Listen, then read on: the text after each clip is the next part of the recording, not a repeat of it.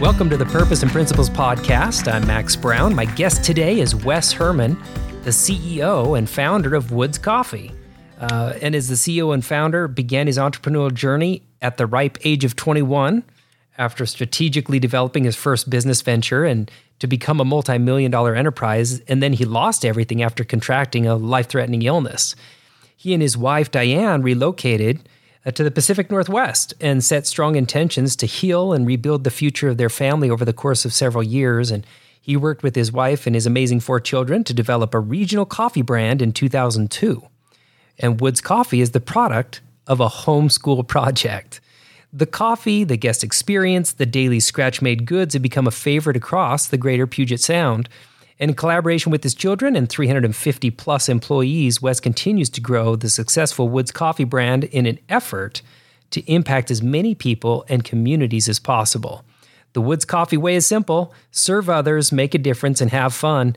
Wes, I'm really glad that you could join me on the show today, Purpose and Principles. It's my pleasure, Max. I enjoy a good conversation about business, and I look forward to this. Uh, I, I, love the same, and I, I I'm, I'm excited for our listeners to be able to learn from your experience today. And if you could just walk us through your journey, what was that first development like? You know, multi millions and and the life threatening illness that provoked you or prompted you to move up, you know, the Pacific Northwest and do something where, frankly, there's another big kind of coffee thing going on up in that area. I've heard about that. You have, and, yeah. uh, uh, you know, I, uh, I, I I get that. You know, the funny part about that is that everybody and their brother has to mention Starbucks in every conversation with me in some form or another. And uh, you know, it's like uh, rubbing salt in the wound or something like that. No, of course, it's, it's all good. And yeah. in fact, I've always stated that um, I view them as our parent company because if they didn't exist, we wouldn't exist. And uh, we value the uh, trail that they've blazed because uh, it has given us great opportunity to do some amazing things. Uh, I so that's fantastic. Uh, you know, yeah. Yeah. Well, launching back all the way, you know, like uh, I started my first business uh, when I was 21, and uh, you know, it was a great. Had some amazing times. Grew a uh, a big business over a 15 year period, and then, as you mentioned, I got an illness that took me down and pretty much put me out of commission. and I was one of the few that survived that uh, contracted the same illness at the same time. Mm-hmm. And uh, so, uh, but rebuilding life was complicated. Um, and uh, I was living in California at the time. We moved to uh, Washington State just to get our kids out of California. And uh, we looked forward to living on a farm, which we did. we bought 45 acres out in the mm-hmm. country. And I know you can relate to that because of your, you know, how you're set up there in Idaho but uh, uh, we we did a great job of uh, really nurturing our kids and growing uh, them in the way that we wanted them to grow, and we taught them at home, uh, so they weren't necessarily part of any traditional school environment, and that predominantly came from me because I hated school, and uh, so I wanted something more for them, mm-hmm. and. Um, so along that uh, journey, uh, I was actually working for a company where we were producing a product uh, that was sold into the coffee industry. So I was traveling the country and I was selling this product into the coffee industry, and I really got excited about what I was seeing in these coffee shops because it was different than what I experienced in some of the other areas of, of work that I've been doing, uh, where uh, this was a, an environment where people enjoyed being there. Uh, they enjoyed what they were buying, and there was just a um, a warm feeling about it, a, a great sense of conversation, and uh, there was nothing. You know, it's not not like you're going to the dentist to get your tooth pulled. This is actually something enjoyable that you look forward to. And so, uh, going you know into this and and uh, understanding what that is, and then seeing my kids drink a ton of coffee and uh, kind of that beginning stages of an iced beverage, you know, uh, mixed mm-hmm. with all kinds of different things, but coffee being the center core of that. Then uh, we decided to uh, to lean into that and say, could we b- write a business plan and could we teach you as homeschooled kids mm. how to execute something that we actually generate? But the the whole education process was, can we re- write a business plan and let's let's see what comes of that. I love that. I love that story, and it just happened to. So did you just start then and say after you wrote the business plan that the kids said, "Dad, I think we got something here. We should actually go do this." Yeah, it was kind of along the way. You know, it's kind of part and parcel, right? So uh, I'm selling into the coffee industry. I'm traveling. I'm yep. looking. I'm seeing uh, concepts, and I'm understanding what our concept needs to be. And our concept needed to be a sit down with a drive through. Mm-hmm. And if we could combine both of those, uh, my thinking was that uh, people would would come into our stores eventually, and then they'd go through the drive through. And every time they'd be in the drive through, they would um, think about what the inside of the store looked like. Mm-hmm. And that would bring just a warmth, uh, which we'd created an environment that was a lot like what it would be in your own home, you know, with uh, leather sofas and uh, fireplace and, you know, just the comforts. Uh, and so doing that, um, you know, coming up with the strategy um, and then writing the business plan. It kind of all morphed together, uh, you know, with uh, creating the name, which my oldest daughter came up with, um, and uh, lots of reasoning behind that. And so, yeah, we we uh, we didn't know what we were doing. We didn't have the money to do what we were doing, uh, but uh, we partnered with uh, somebody who had a little bit of money and uh, um, made it go. And how many stores? How many locations now? Uh, 19. 19. 19. Yep. We've uh, we've uh, along the way we've learned uh, of certain types of stores that uh, you know either lasted for a period of time or mm-hmm. or maybe didn't uh, fit the mold, and so we've probably built 23 stores, but we're currently at 19 and very happy with that. It's fantastic. What do you say to those who say you've, you know, I use air quotes because you can see me in video, but for those who can't see us, they call you the instant success over 18 years? Right. Yeah, I get a lot of that, you know, as as every entrepreneur does when they reach a certain level. Yeah. And um, yeah, you know, the, uh, I would have scratched and clawed for somebody to say that in the first few years, you know, like that would have been great, you know, but uh, we were nothing, you know, we, we were right in Starbucks backyard trying to carve out our own little niche of what we were doing. And, um, you know, it's, uh, uh, it's been a lot of work and yeah. a lot of hard times. Uh, you know, there's a lot to my story that uh, uh, goes into overcoming uh, adversity in big ways, and it's uh, it's been meaningful. Um, you know, it's it's part of my life. It's part of my story, and and so uh, to um, you know somebody who would say you're an instant success, I say thank you very much. Yeah. That's a great response. Yeah. Were there times though that you felt like I don't know if we're going to be able to get through this or what kept you going, I guess, when when it felt very stressful or when you felt like yeah, I guess for listeners who are still trying to figure that part of the journey out, maybe they're just still plowing through and they don't know, you know, is this a place where they're finally getting that feedback that hey, maybe I need to pivot or how do you know when you should just keep on going on something versus a pivot? Yep. Well, I made a, a tactical mistake in in uh, my first generation of businesses in California, and I tried to hang on too long in a down economy when I had uh, a successful business and ones that weren't successful, and I was taking money from the successful ones and putting them into the the bad ones, and mm-hmm. all that happened was you drew them all down to you know a common denominator and that's not good so you know you either have to be so committed to what you're doing and understand that your method of whatever you're doing is going to succeed mm-hmm. or you need to really pull the plug when you need to pull the plug and uh, in this particular venture, uh, we have had a ton of uh, of opposition, um, you know, reasons why we can't succeed, mm-hmm. uh, you know, pitfalls, whatever they you want to call them. But in the end, um, you know, the the uh, acceptance and uh, gratification that we see on people's faces every single day kept us going and allowed us to say, you know what, if we can just keep this going for a certain period of time, we're going to succeed. And that is the key to what our business plan was about. Our business plan wasn't about uh, building one coffee shop mm-hmm. and then uh, let's see how it goes. It was about saying we're going to build multiple coffee shops over a long period of time and over a geographic territory that will um, be very sustainable. And so we never lost sight of that. And uh, we went and executed that. And we've done that uh, uh, successfully now over the 18 year period. But it wasn't about just you know one store and let's see how it goes so uh, six months after we opened our first store we opened our second store Um, and we weren't making money in our first store, but we wanted to prove that hey, this is something that we're doing, and and everybody got excited about. Oh, this must be a dynamic business. They're opening two locations, you know. So and it was all in the same town of six thousand people. Wow. So it was uh, it was exciting, and we had a great time, you know, during those times especially. Well, you took some risks. You took some risks, and you tried some new things. I mean, and and there is a balance. It sounds like you know, like you said, you were taking money from some of the ones in the past to funnel into some of the businesses that weren't serving you well in, at one point, but you've learned from that. So that there is some times when you need to know when to stop and when to go. Yep. Absolutely. Okay. And in this case, uh, go in the uh, Pacific Northwest if you're in coffee. Uh, there has never been a real, you know, downturn or a slowdown. I mean, we can even look at COVID currently mm-hmm. and say that uh, people just needed that.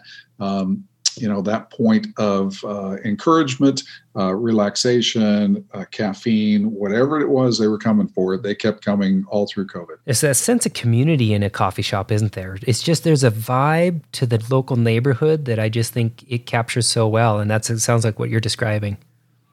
It is you know and and it goes uh, deeper than just you know that traditional sh- shop where you come in and you sit down and you enjoy meeting with friends and so on and so forth. And, and although we deliver that in a big way, mm-hmm. uh, a drive through experience can be a sense of community as well. Mm-hmm. Uh, and in the early days of uh, COVID, um, you know, especially the first two months, people were just looking for something that was reassuring that is you know part of their regular routine yeah. and they might not have been going to work but they were still going through the drive through and getting their cup of coffee because that felt like the start of their day and hopefully we launched them into uh, some successful times I've, I've never been to one of your shops yet and I look forward to doing that. I've been told, however, that you guys just run this really special experience. How do you encourage your employees um, in fact, you know, the guy that introduced you me to you um, just talks so highly about the experience you create. How do you encourage your employees to create that kind of an experience for the customer who talks about what you guys are doing and then tells me to come and experience it? right. Well, the one differentiator is that uh, we don't like to call them customers; we call them guests. Yeah and uh, these folks are people that we're inviting into our space mm-hmm. and we want to treat them in a special way. So uh, it's not it's more than just a financial transaction. Mm-hmm. uh, this is a um, an, an, experience. And we we tell all of our employees we work with them diligently to uh, deliver on that every day. And it goes down to uh, really one thing and that is service. And we have a servant's heart.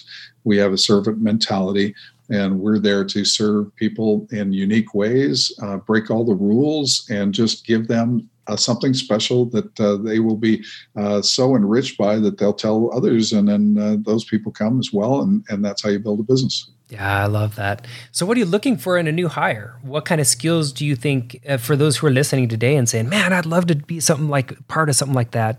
What, mm-hmm. from a CEO perspective, would you say you look for in, in an employee, and what are the skills you think that people should be acquiring right now in order to be ready to, you know, to be able to be hireable? Right.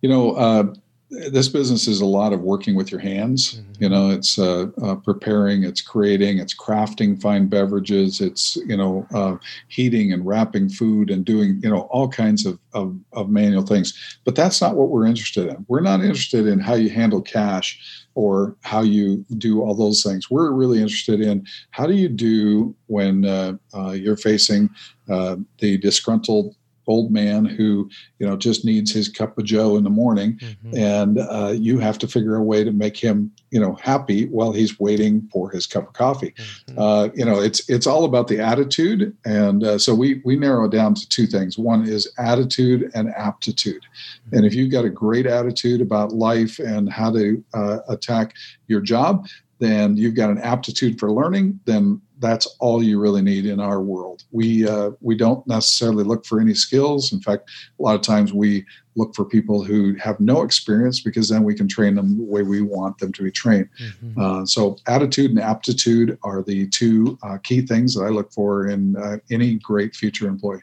How do you set the tone for that yourself, and what do you what do you recommend for uh, perhaps your children and the other leaders in your business to be able to maintain or set the tone? create that climate where people say, uh, "This isn't just training, though. This is this is they really mean this." Yeah, You know, uh, this goes back down to I just got an email today from one of our departments, and I just happened to be CC'd on it, and it was asking, or it was stating that uh, a certain delivery truck was coming in on this time and kind of needed all hands on deck to deliver a 40 foot container into our warehouse. Mm-hmm. And uh, uh, I think I was the first one to respond and say, I'm all in. Hmm. You know, make sure you let me know because uh, you know if I can show them that I uh, have a servant's heart and I'm willing to serve them, then that translates into what they will do for our guests. Yeah. And so uh, all the way down the company. So that's that's in our distribution side. Uh, in the store, you know, as as soon as I get a call or something that uh, has gone wrong, uh, I try and drop everything and really spend time and attention to making sure that the employees are well taken care of. Mm-hmm and that their needs are met. And uh, hopefully that translates into exactly what they need to be doing for our guests. What would you say to other small business leaders who are struggling with with the culture or with this tone that you're talking about? What would you say they need to do? Maybe a first step or a second step in in this servant's heart. What does that look like? I mean, you obviously just shared a great example of how you just jumped in. I mean, the 40 foot container's got to be emptied and you're going to be there and and I've seen that from great leaders in many many different factories or companies that inspire me as well. Um, what do you say to those leaders who are struggling with this concept of, man, I don't know what to do with my work environment, but it is struggling? Yeah, yeah. The culture is uh, definitely the key, right? Mm-hmm. And uh, you know, in in our company, we um, we work so hard on culture, mm-hmm. and uh, um, the words we use, the, the the methods in which we teach um, you know, I, I went to uh, speak at another business yesterday uh, to try and help them with their culture mm-hmm. and to to make sure that they are doing the right things, that they are, um, you know, working with each other, working in harmony. Uh, you know, how do we build that culture? How do we get to that place of saying, "Hey, this is what we say, but it's also what we do." Mm-hmm. And mm-hmm. um, you know, the the businesses that are struggling with culture, uh, you know, have to really look inward and understand what it means to uh, be in your business. Not every business is a service business. Mm-hmm. Ours just happens to be. And uh, for those who are listening that uh, you know have a service business, uh, that's what it is. It's a service. So you know why not be a servant and uh, you know do whatever it takes. Uh, a lot of people at the very top want uh, to be taken care of, and and I've reached the top, and I shouldn't have to do you know those menial tasks anymore. Mm-hmm. but you know I I do the menial tasks just so that I can send a message that uh, no one is too big and no one's too um, you know important not to do those things. Well, you know, it's interesting you say that because I, I agree, and and I was talking to a leader the other day. In fact, I had him as a guest on the show previously. Uh, a guy named Billy Taylor. He used to be a plant leader at a at a huge tire manufacturer, and he would go into that factory, which was a pretty toxic uh, environment at the time, and they didn't really trust management. Management didn't trust them, and you know it was, it rough.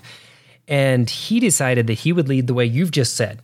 He said the say do ratio has to be higher. You know what we say and what we do has to align as leaders if we want to be credible. And even the bathroom had issues in the factory floor. He said, "Give me the rubber gloves and the Ajax, like I'm going in." You know. That's and awesome. and people are like, "Are you kidding me? This guy's got three thousand employees here, and he's going into the bathroom to make sure that that place is clean, so that we can have a place to have some dignity, where we, you know, and do good work, and and to be able to. And he cares about the factory that much. That's great. He turned that factory floor and that that the momentum around in that culture within six months. Mm. I was walking the floor with him one day, and and and one of the union organizers had actually come up and apologized to him because they were struggling with production, and it was because it was it was just after the holiday. It was after a Fourth of July holiday, and he was apologizing because their numbers were down for the day and they could be better. Buddy, it's just yeah. so cool when people feel That's like great. they matter, right? Yeah. Absolutely, and that's the important part. You know, making people feel like they matter. Yeah, uh, we, we uh, take care of our employees as if they are, um, you know, the the heart and soul of our business. They are the ones that uh, are on the front lines. They're the ones that do everything. I can't make change from my position as quickly and easily as they can, and I can't impact a guest uh, like they can. And so we empower them to, um, you know, take care of the people uh, as they need to. Uh, I used the term earlier, break the rules. Uh, we have this uh, saying around our place that we have the counter that we serve from and you know on one side of the counter uh, you know you've got kind of all the rules of you know how this is done and you know what this costs and so on and so forth um, but uh, when it comes to the guest and that guest is in front of you, we break all the rules to make sure that they are well taken care of, uh, and and at whatever the cost. Uh, which is really funny because like in the drive-through, we get people coming through occasionally, and they get all the way up to the window, and they're told their total, and they go to reach, and they forgot their wallet, they forgot their purse, or whatever, mm-hmm. and uh, um, our staff is instructed just to say, hey, you know what, this is great, have it, it's on us we're just glad to have you. And everybody feels so apologetic. I'm so sorry because they feel stupid at that point. like, right, I right. forgot my wallet.